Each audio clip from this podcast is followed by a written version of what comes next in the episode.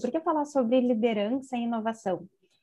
Bom, a primeira coisa que a gente sabe, que talvez seja um pouco clichê para alguns, mas que é a pura verdade, é que antigas soluções não resolvem novos problemas. Né? E a gente está vivendo num mundo em que os novos problemas estão surgindo num, numa velocidade sem precedentes.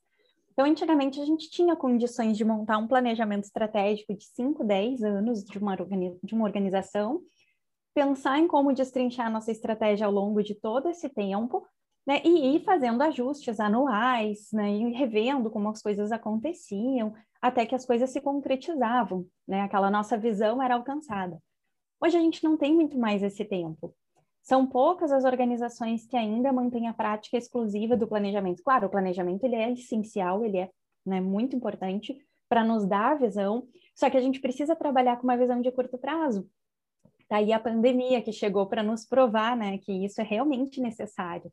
A gente precisa ter aquela visão, mas a gente precisa saber como é que se direciona ali no curto prazo, no mês, na semana, no trimestre, no ano, né, para a gente ir conseguindo atingir aquilo que a gente precisa para nos mantermos competitivos enquanto empresas. E aí o que, que acontece? A gente tem um mundo conectado, né? A, a gente tinha uma perspectiva de transformação digital desse mundo conectado em que hoje 70% dos lares do Brasil estão conectados. Isso é muita gente. E a gente tinha uma perspectiva de que em 10 anos a gente chegaria a 90%. A pandemia acelerou absurdamente isso. A gente ainda não tem um dado recente, mas estudos, uh, os estudos mais recentes de consultorias estimam que no máximo em três anos a gente vai chegar nos 90% dos conectados no país. Isso significa que a internet ela está chegando aonde às vezes a energia elétrica não chegou, mas as pessoas se conectam através de um celular. Né? E isso tudo faz com que a gente tenha uma abertura de mercados muito grandes, porque aquelas pessoas que antes compravam somente ali no mercado local, no seu bairro, dos seus vizinhos, estão tendo a possibilidade de comprar pela internet, coisa que elas nunca tinham feito antes estão tendo a experiência de assistir um, um vídeo através de um streaming, sendo que antes elas eram consumidoras de cinema apenas, quando iam no cinema, né? A gente tem negócios que estão digitalizados e que hoje as pessoas trabalham como nós aqui, né? Totalmente de forma remota e integrada, sendo que até poucos dias atrás a gente só podia trabalhar todos juntos numa sala. Então, essas transformações estão acontecendo muito rapidamente. E a integração entre o ambiente físico e o ambiente digital proporciona um nível de experiência para as pessoas que faz com que elas anseiem por novas experiências que integrem de novo esses ambientes. E aí o que, que acontece? A gente tem a máxima né, do inove ou morra.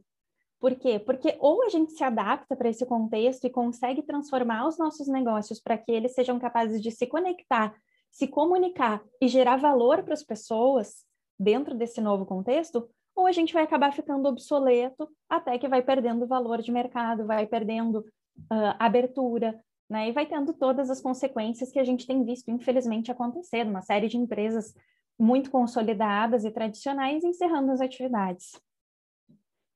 E aí, isso tudo nos leva ao quê? A gente está falando até agora desse mundo conectado, né? Isso nos leva para o entendimento do que a gente chama de transformação digital. Então, essa transformação digital que a gente está vivendo, ela meio que traduz isso que eu falei até aqui. Né? É, não, é, não se trata de adotar a tecnologia pura e simplesmente, não é ah, eu vendia tradicional de, na porta e agora eu vendo no e-commerce, não é só isso.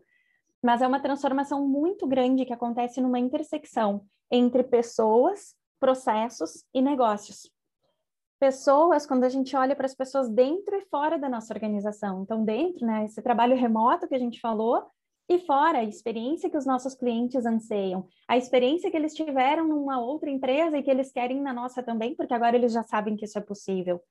Né? Processos, daí sim entra mais numa esfera de digitalização, porque a gente tem uma série de tecnologias habilitadoras que permitem que a gente consiga escalar, né? escalar o nosso negócio, que antes muitas vezes tinha uma visão mais linear de crescimento, e agora, através da tecnologia, tem o potencial de um crescimento exponencial, ou seja, muitas vezes acima da anterior e assim por diante.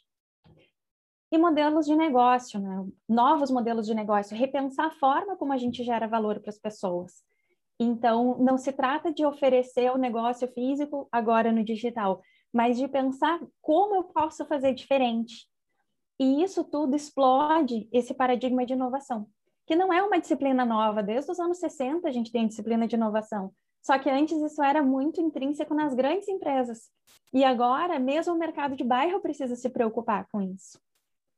Né? E quando a gente fala de pessoas, a gente traz de novo para essa visão que o João estava nos trazendo inicialmente. Onde a gente fala de pessoas como sendo o vetor principal dessa transformação, a gente está falando de cultura. E se a gente está falando de cultura, a gente está falando de liderança.